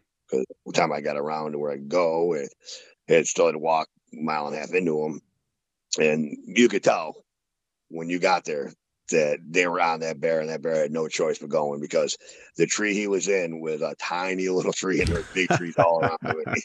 So he he had to go up. That was a that was a panic decision. Yeah, it was a panic decision. So, uh, but and I mean, I I have a nice area to run to. I have a I'm part of a hunt club, and no one Okay. ever uses the club. No one ever uses it, and it's uh, thirteen thousand acres, private, all gated, and oh roaded up everywhere. And so it makes me nice. I got no other people around me, no competition. That sounds unbelievable. I was going to ask you about that, you know, because I was I've talked to a bunch of guys recently where they're saying that it's getting harder and harder to harder and harder to get out, you know, because they're they're ending up having to pull their dogs. You know, nine times out of ten, they'll have to pull their dogs before a race is over, just because they're running off of the property that they've got the you know got Yeah, uh, permission I- to run. yep. I mean, we've we have one area that just outside of the club, and the bear he's already beat us four times this year. He knows where to go. He knows the dogs are going to get pulled, and I hate pulling dogs, but it's you know my dogs are trained well enough where they can be looking at the bear and all I do is hit the tone button, and they they just come to the truck. Uh, That's know. great. That's great. I don't yeah. like doing it, you know, because they give you that look. and They're like, really, really, and you're like, yeah, sorry guys, but yeah, you Yeah. got to get in the truck. Yeah. So it's it's such a bummer to have to do it, but it's it's at the same time I was talking to Doug McMahon about that once. It's such a nice thing to have a handle on your hounds. It's it's I think it's uh it's one of the mistakes that I see most of the first time both you know regardless of the working dog that they're using, the huskies or the hounds or whatever. The these first time owners or these first time, you know, hounds houndsmen that first generation of dogs will just be impossible to get off of trees. Yep. And then they'll mean, then they learn and they start training for it and life just gets so much easier. yeah, and I don't think a lot of people. I mean, most people do to use a you know a shock collar the right way, and some don't. Yeah. Uh, I'm a firm believer. Basically, you know, over here in the United States, first thing your dogs are going to run are deer. Mhm. And if my dog's six months old and wants to pound a deer, I'm going to let it. Uh, you can run it. Uh, you're running a track fine. You know. Yep. And deer's a tough animal to run. Mhm. Uh, they cover a lot of ground and big leaps, bounds, rip up. And a lot of guys, the first thing their dogs are going to chase is a deer. And what they do is they light them up. Mhm. And the dog's like, what? Yeah, I'm, this is what I'm supposed to be doing. And yeah, I just get shocked for it. right. They're So- like, "Oh, so I'm not supposed to be chasing anything." Okay, gotcha. Yeah. You know, they they take the wrong message from it. Yeah. Yep. So, uh, yeah. So, I mean, you're not really supposed to let them run deer, but if it's a pup, I'll let them run for a little while. I, you know, then I'll catch them off or whatever. But Sure. I like my dog to be able to run the track. A lot of guys I know, they'll start their dogs on rabbits. Yep, I've talked to a bunch of oh. guys that do that. Yep. But there's also a bunch of guys that try to run coon and bear with the same dogs, and that's basically an impossible feat because you go to you go to your bear bait and there's going to be coons all over, right. you know, and then your dogs go out in tree and I see it nonstop, and you know the dogs go in 500 yards in tree and you know it's in that tree, it's a coon, Right. Uh, so uh, Kyle's a different story. I mean, you got to have a dog that's actually smart enough to know, you know, like mine are luckily Mhm. that it's bear season. Uh, but I mean, we go to Maine because we hunt down east Maine. Down east Maine is very, very thick. oh yeah. It's I mean, that's where I hunt, and it's brutal. And uh, a lot of beaver flows there too, and a lot of water. Yep. And guys will come up, and that's a different thing. Like guys from down south will come up, and they're used to running the big mountains, and they get up and dogs get in there, and they don't have the water, they never experienced water, and they get in all this water. They don't know what to do. Right. And uh, you know, a lot of guys, you know, same thing with the coons. They get in Maine, and Maine's got some big coons. Oh my god. Oh yeah. Oh, I mean we've, We've- uh some they, they we've got some monsters there. Yeah, I was born and raised in Maine and they uh we put a we had a dumpster that we had to put rocks on the top, which I mean is not an uncommon thing. People have to put rocks on top of the dumpsters to to keep Right. the raccoons out. But in the end, we had to put like a 50 or 60 pound rock on the top of this trash container to get to keep the coons out of it. Like we we had bungee corded it down, like it, we tried everything, and these just monster bear cub sized coons would come out and just like take take the bungee cords off. perfect example years ago it was probably five years ago up in maine and uh we went to this bait twice Mhm. and we had uh, like a lodge pole in there you know he's size you know eight inches around 20 feet long stuck in the hole of the, of the barrel and we get there and bill's like oh bear was here he took the logs out uh lobo couldn't take a track out of there like two days in a row Mhm. and i'm like bill i'm putting a video camera on this you know, because I always have cell phone cameras if I get service, and I always have a backup camera with video because you get to see, you get some good videos and stuff. Oh sure, yeah. We get there, and there are two coon, and they're like weightlifters. They're under that lodge pole, and they with their shoulders they pull that thing out. We're like, you got to be kidding me! I had a hard enough time picking up and sticking in there, and two coons took that thing out, and I would have never believed it in my life. And I'm like, this is just amazing. I go, Bill, this is why you have to have cameras on your baits. Absolutely. you thinking you got bears pulling your big logs out and the coons are doing it. He's like, holy shit, you're right. Uh, I would have never in my wildest dreams thought coons could pull that out ever. That's amazing. They're, Yep. I mean, they're they're deceptively strong. They really are. I mean, I've seen, you know, I, I've seen coons get hit by cars and just like right back up on their feet, running along. Yeah. Like it's they're they're remarkably. Anybody who hunts them can, you know, will attest to this certainly. But they're for people who don't hunt them. Like I've never hunted raccoon. I I was surprised at how how tough they were. They're they're just they're strong, solid, angry little animals. You know, a lot, a lot of people that go up to Maine too. They're you know the dogs have never had a moose encounter, Sure. and they get a lot of moose chases up there. Poor bastards. Yeah. Uh, but I mean, like a couple years ago, you know, Rooster was still alive, and we uh, pulled into a bait and coming down a little laneway. There comes a nice bull moose just walking at us, and you know, guys like, well, we gotta let's you know we gotta go someplace else. I'm like, why? He goes, well, there's a moose there. Can't put the dogs out. yeah, we can. And sent moose cut in, sent Rooster down the roadway. You know, all of a sudden, boom, struck, and we got a bear treat. I mean, Rooster, you know, he would never take anything like that. But I've seen people come up there and boy, and a moose race can be a pretty good race. Oh, it can be a great race. I mean, but moose can travel. They can cover a lot of ground real fast. Yes, and I mean, it, I mean, it's it's a race sometimes. Uh, Oh yeah. especially you get on one of those young bulls. Uh, but thank God I never have that problem. That's knock on wood.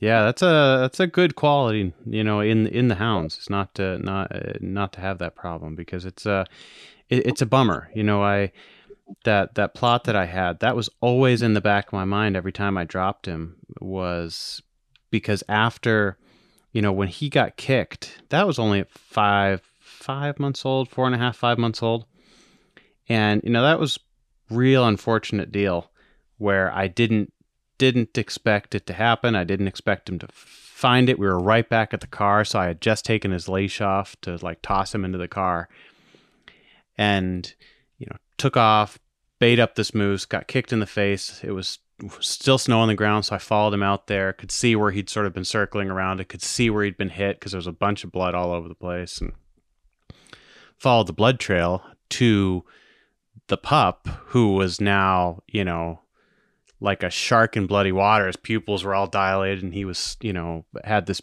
moose backed up in some bushes. But that became a real problem because he, you know, a, a hound's going to take that one of two ways. They're either going to decide that this is scary and I don't want to have any part of this, or it seems, especially the Plotts, have a tendency to Off and want it more. Exactly. It's like, well, this is this is the thing. This is I I'm going to dedicate my life to getting revenge on this thing that wronged me when I was a pup.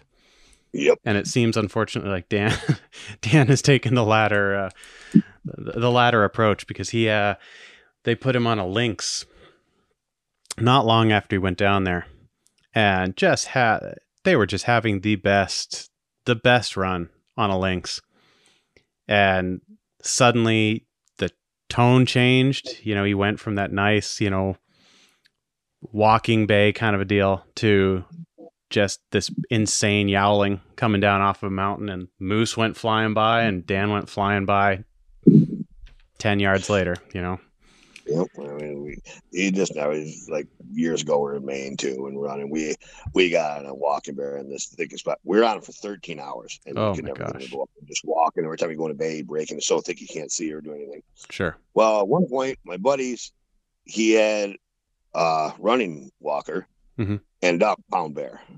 But it went a tree, couldn't tree worth a shit. You know, when a tree less than see the bear moving, then it goes psycho. Like you you think you were shocking the dog. right The noise would make.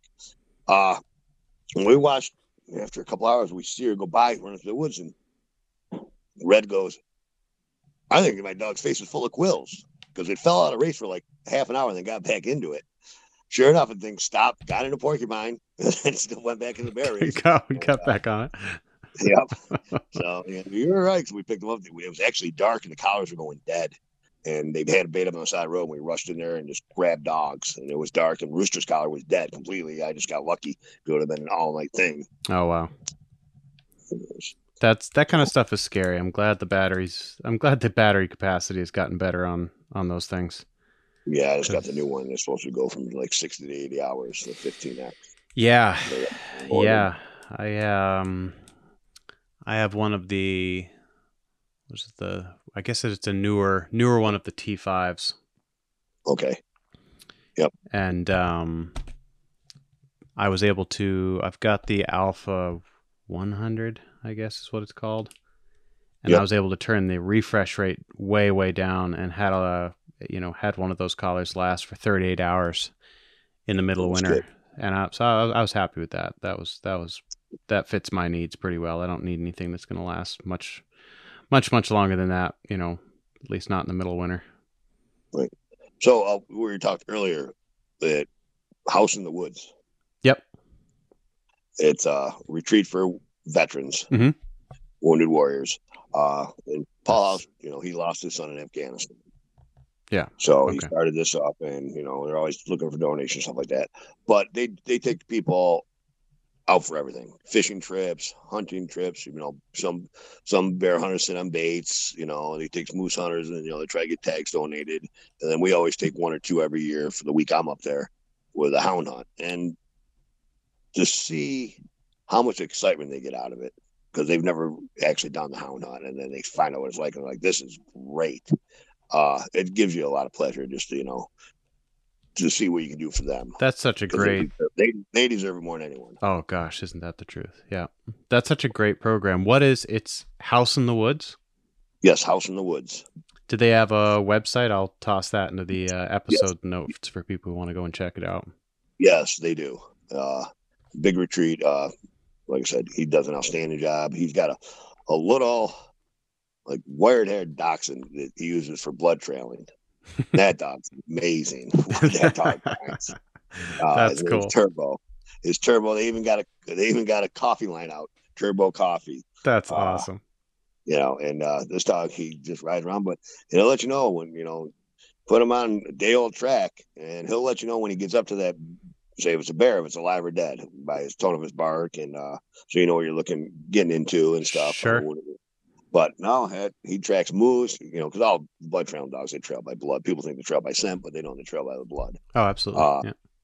and uh he, he's he's a good dog i you know so but that's uh what paul does for all the veterans and i mean hundreds and hundreds of them is just an amazing thing and uh i'm glad i can do my part Oh, kudos to you for doing it. That's, uh, I think that it, you know, running dogs in general, it, it's such an individu- individualistic sport. You know, it's you, we spend so much time alone.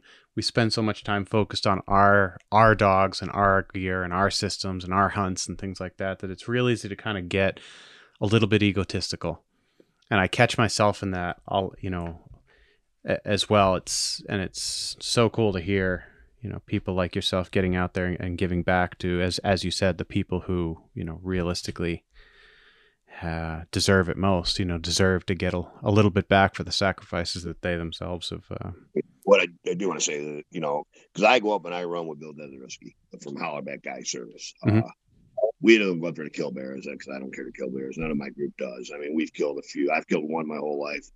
Uh, and my other part, part of Jeff that goes up with us, he killed one, but that was a big bear. We treat that one that was 538 pounds. wow It was a beast. Uh, wow yeah that's a solid but, animal so we go there and we just go up to Bill's to have fun. You know, we're not up there, we're just up there to chase bears. And so we got into uh, through Bill and Paul, the wounded warriors, you know, taking the veteran.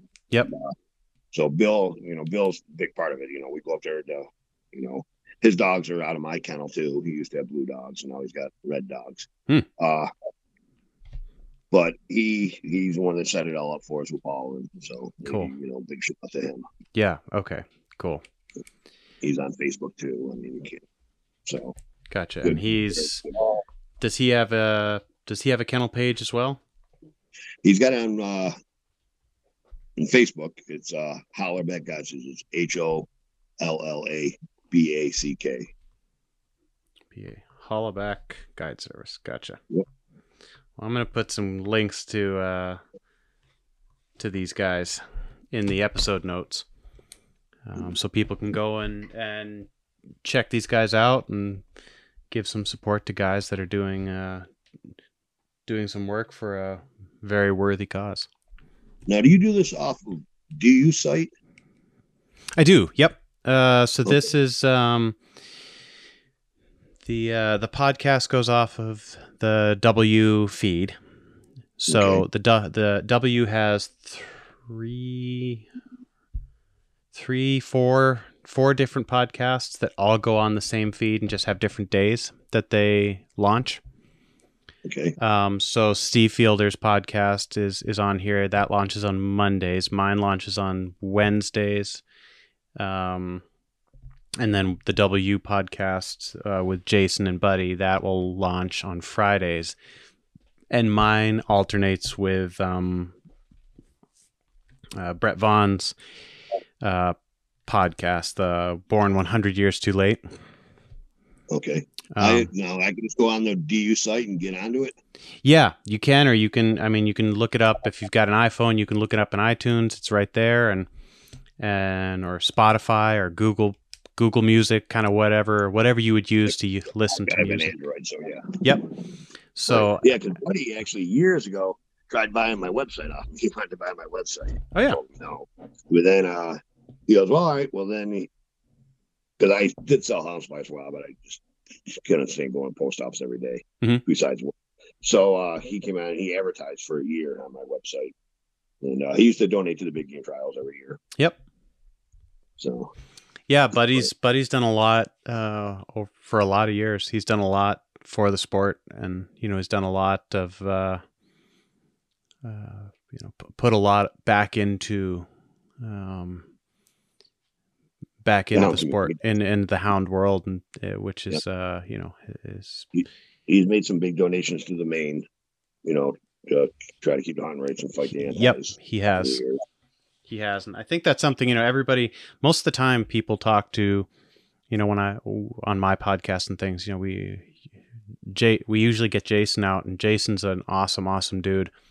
Um, and I, I think that uh, it's it's important to remember that you know, um, Buddy, Buddy, and Jason do a lot for the hound, the hound community, um, and and Buddy's been doing that for a, a, very long time. You know, and he's not the kind of guy that's going to beat his own, beat his own drum. You know, he's not the kind of guy that's going to be like, "Hey, I did this." You know, "Hey, I donated.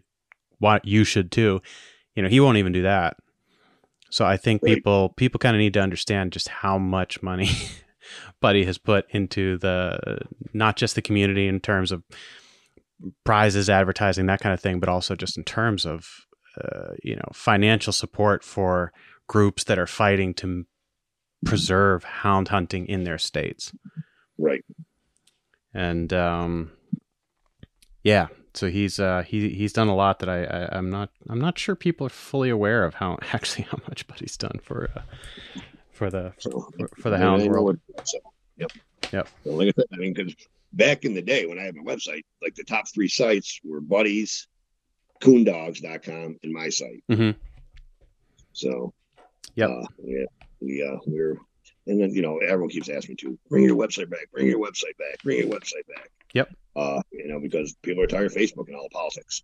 Oh, sure. Well, yeah. No, I mean, yeah, I don't really care to do it. You know, trying to watch everything and hackers getting in there, you know. But yep. No, it's, it's, it's a pain. My uh I, I spend you know, it's not a lot of time, but it's 10 15 minutes every day kind of going through the uh the podcast Facebook site and making sure that not a lot of crap has gotten in there cuz people there's so many scammers out there. It's unbelievable. Yep.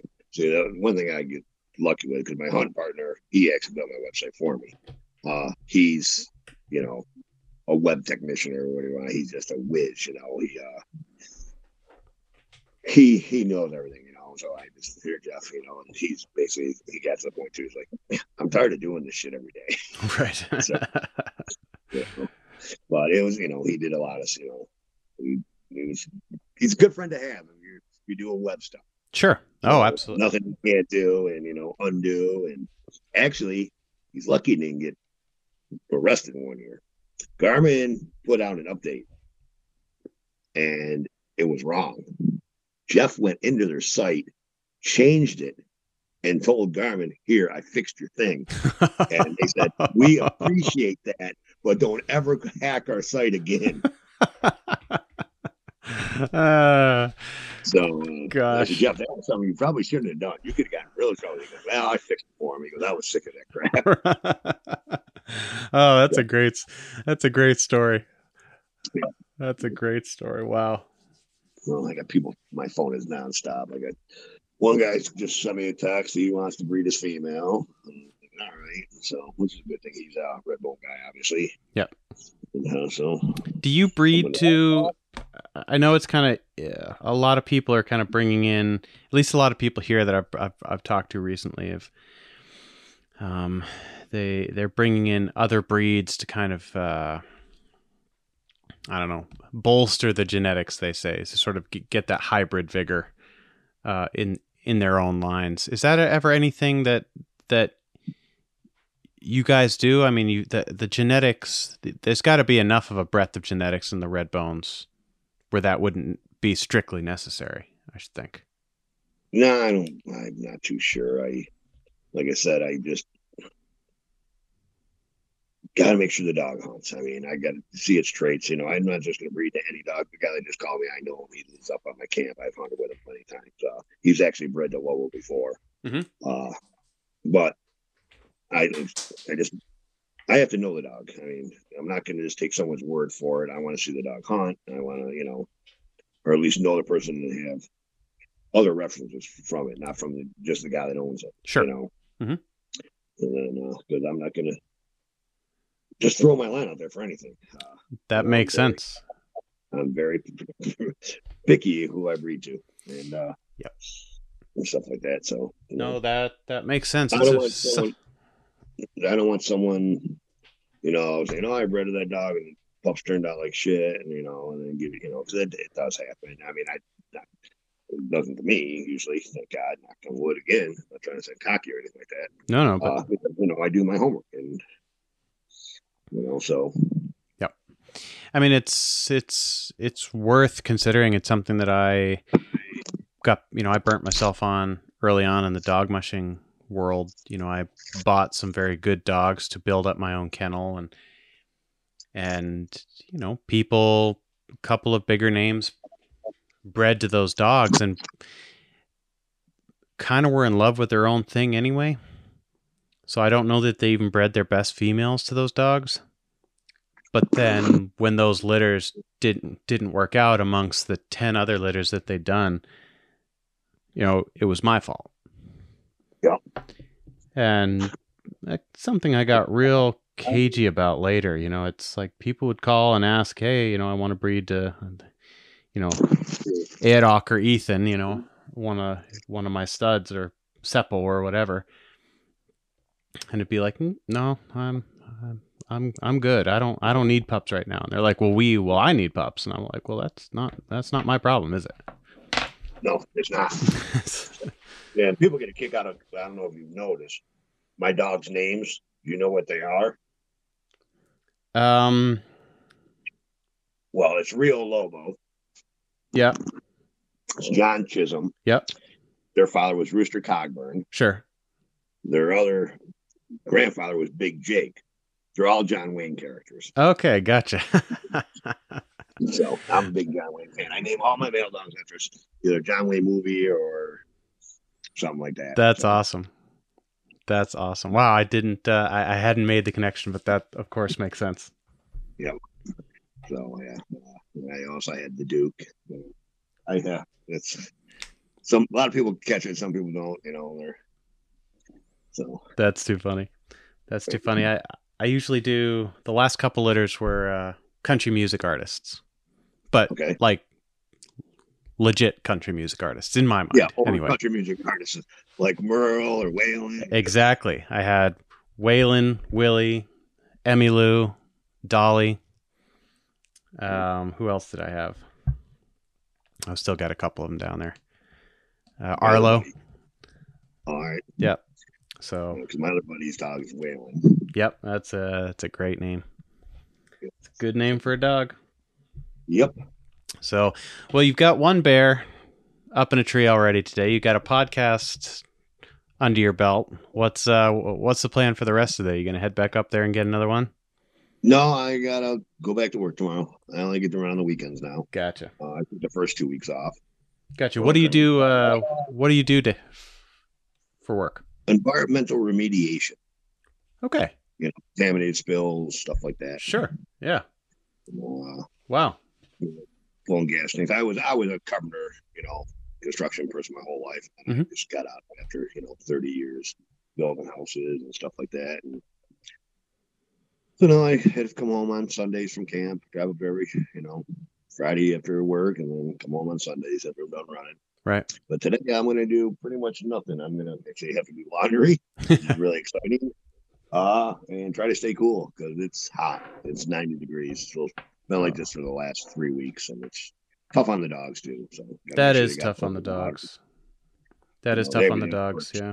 How do you? was a short run today, and they were exhausted. Right.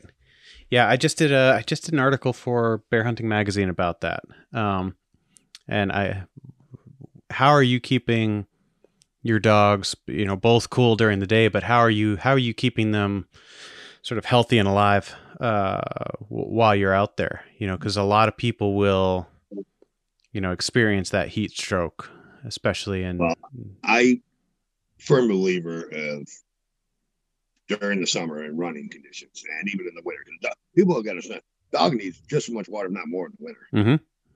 And uh, so if I'm running them or it's a real hot day, all their food gets soaked with water. Yep.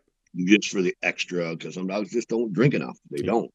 That's And so you put it in right. with their food and, you know, so then I'll soak it, you know, and on running. But then on other days, like if we're home this week and not running, I won't really, unless it's super hot out, I won't put water in the food, you know, because, and I give them a biscuit every day too, try to keep their teeth clean.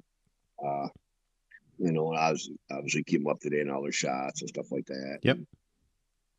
But uh, just do what you can. I mean, you know, they work hard for you. You got to work hard to keep them healthy. Absolutely. Yeah. And I mean, and the water, the hydration thing is, is I think where a lot of people run into problems, honestly, is, is most of the dogs that I've seen that have, uh, that have stroked out, um, due to the heat, uh, you know, asking some follow up questions, uh, found that they've been, you know, maybe have not gotten the amount of fluids that they should have leading up to a fairly intense, you know, spurt of activity. And another good thing is too, I mean, a lot of times, you know, dogs exhaust from running in the heat. Like today, I mean, the dogs were they were exhausted. It was a short run too. It was just so hot and humid this morning. Yep. Uh, and then people bring them back and throw them in the dog box. Yep. And see, at least I have a water tank built right into my dog box, Mhm. which makes it nice. So and when I keep bowls in it, you know, there's a toolbox built right in. So you know, first thing I get back to the truck, you know, and I don't load the dogs up. They can just hang in the truck, and I just open the water tank up, fill bowls of water, so you know they get rehydrated, and you know, but you know, I've seen I've seen dogs just have heat stroke from being in the box. Yep. Me too. You know, and so, and that's why you know I like the rig box. I get a lot of air going through it, and like I said, I always make sure you know, and you know, I do not feed my dogs ever before a run. Yep. I've seen way too many dogs turn their stomachs. Yep. So, but a lot of people won't. They feed them in the morning, and you know, they're like, oh shit, my dog turned stomach. Well, probably shouldn't have fed him. Yeah, I mean, I always, I always fed. I never fed closer than two and a half hours to when I was going to go out and do something, and that was never. Even then, it was never ever a full meal. Right. You know, it might mm-hmm. be some baited water kind of a deal. You know, some water with a little bit of kibble in it just to get them. You know, if nothing else, they'll get a little bit more water as they're f- sort of bobbing for apples, trying to get those little bits of kibble out of the bottom. Yep. I mean, I give my dogs a biscuit usually every morning. You know, that's about it. Yep. Yep. Now that'll They- keep them They, they expect it. You know, first thing in the morning, they're like, "Oh, where's my biscuit?" right. Well, like I said, help keep their teeth cleaner. Yeah, well, absolutely, absolutely. And I mean, that's uh, that's another important thing that I think a lot of people kind of drop the ball a little bit on is you know their teeth. You know, there's Yeah, so much uh, bacteria in their mouths when their teeth start to rot that it's uh, it's real hard on their kidneys. Yeah, it is. I mean, even the guy that builds my dog boxes, uh, Dylan Schneider there, and he, the custom dog box, they just went down and run with a buddy of mine in North Carolina, and his partner, and he's got air and fans and everything in the box, had heat stroke in the box. And I mean, he it's you know his box is real nice. Like I said, it's got air, everything in it, and uh, you know solar powered. Right. Wow. And it just happened. So gotta Yeah. be careful. Yeah, you got to be careful.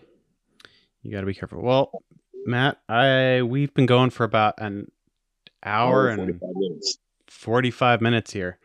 I Yeah. really appreciate you coming on. I really do. It's, it's been uh, I've been looking forward to talking to you for for a good while and I'm I'm really really psyched that you agreed to come on and talk about your dogs. You know, I love talking about uh, you know, breeds, especially breeds that I'm not uh, as familiar with myself because to my knowledge and this is this is uh, this is the truth. I do not believe that there is a single Redbone in Norway. Really, I get a lot of calls to ship dogs overseas, but the thing is, I just don't have the dogs. You know, I'm not a breeder. Right. and I don't have. You know, when I do have people around here want them, and you know, then going to the so I get them all the time. Like Greece, especially Greece. Greece wants them left and right for bear for boars. Yep. But uh, what if your Redbone's over that way? I know that. Yeah, I mean, in other in- in other parts of Europe, there there are a bunch of them. Um, but in Norway, I, I do not believe. I was looking it up, trying to find one, and I I could not find one. So, any of my Norwegian listeners that uh that that know of one, send drop me a line because I'd be interested in. Uh, Well, I appreciate you know you contacting me. I mean, it sort of means you know feels good knowing people follow your dogs and you know and stuff like that. oh, sure, yeah, it's You know, it's uh it's one of those funny things though isn't it with the with social media like i said it gives you this sort of sense of community even if you've never you know never talked to that person so uh, you know i was excited to talk to you about lobo and chisholm and otto and rooster and you know dogs that i'd you know w- was aware of even Yeah. though we've never spoken before you know it's it's Yeah, social when media is fun that way When Stephen wanted to do the article on Rooster for Legendary you know, it makes you feel good. You know, Absolutely. Like and you know, like I said, I really don't like talking about my dog. I just let people look at pictures and then they can make their own decision.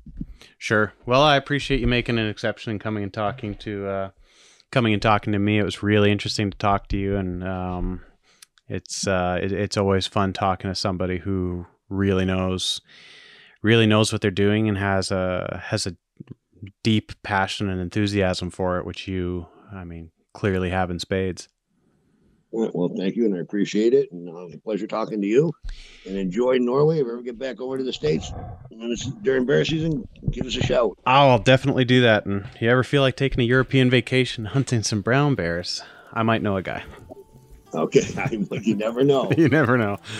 All right, Matt, I appreciate it. All right, you take care. You too. Bye bye.